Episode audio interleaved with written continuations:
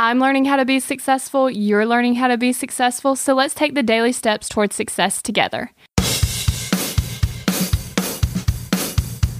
If I would have had a way to check the time, maybe I wouldn't have felt so rushed. But since I had to leave my phone and watch in the car, I had no idea what time it was.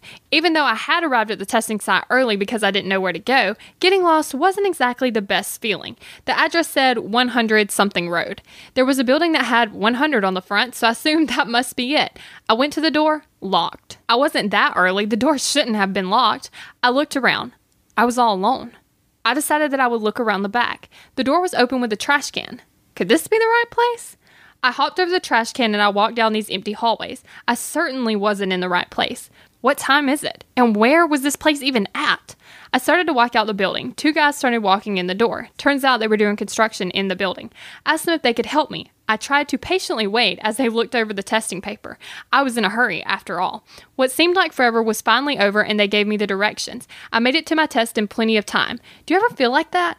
Are you walking around lost trying to find your destination? Sometimes all you need is a little help. So I put together a $5 mini course to teach you the 5 habits that you need to create in order to ensure a solid foundation for success. You can find that at foundationhabits.com. And for the first 100 students that enroll in the Foundation Habits course, I'm offering a free 20-minute call to help you determine what your first life-changing power habit will be. We're in this together, one step at a time.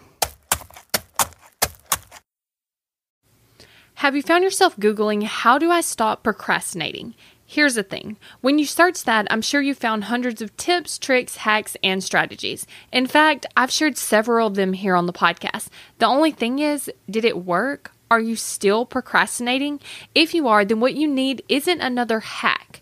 You need to focus on the actual thing that's causing you to not take action. Our thoughts control our feelings control our actions, which means if you want to change your action or inaction, you first have to change your thinking. That's exactly what we focus on in my program, Kick Procrastination. This program is designed to help you go from procrastinating on your goals to taking massive action towards achieving them. So go to kickprocrastination.com to sign up.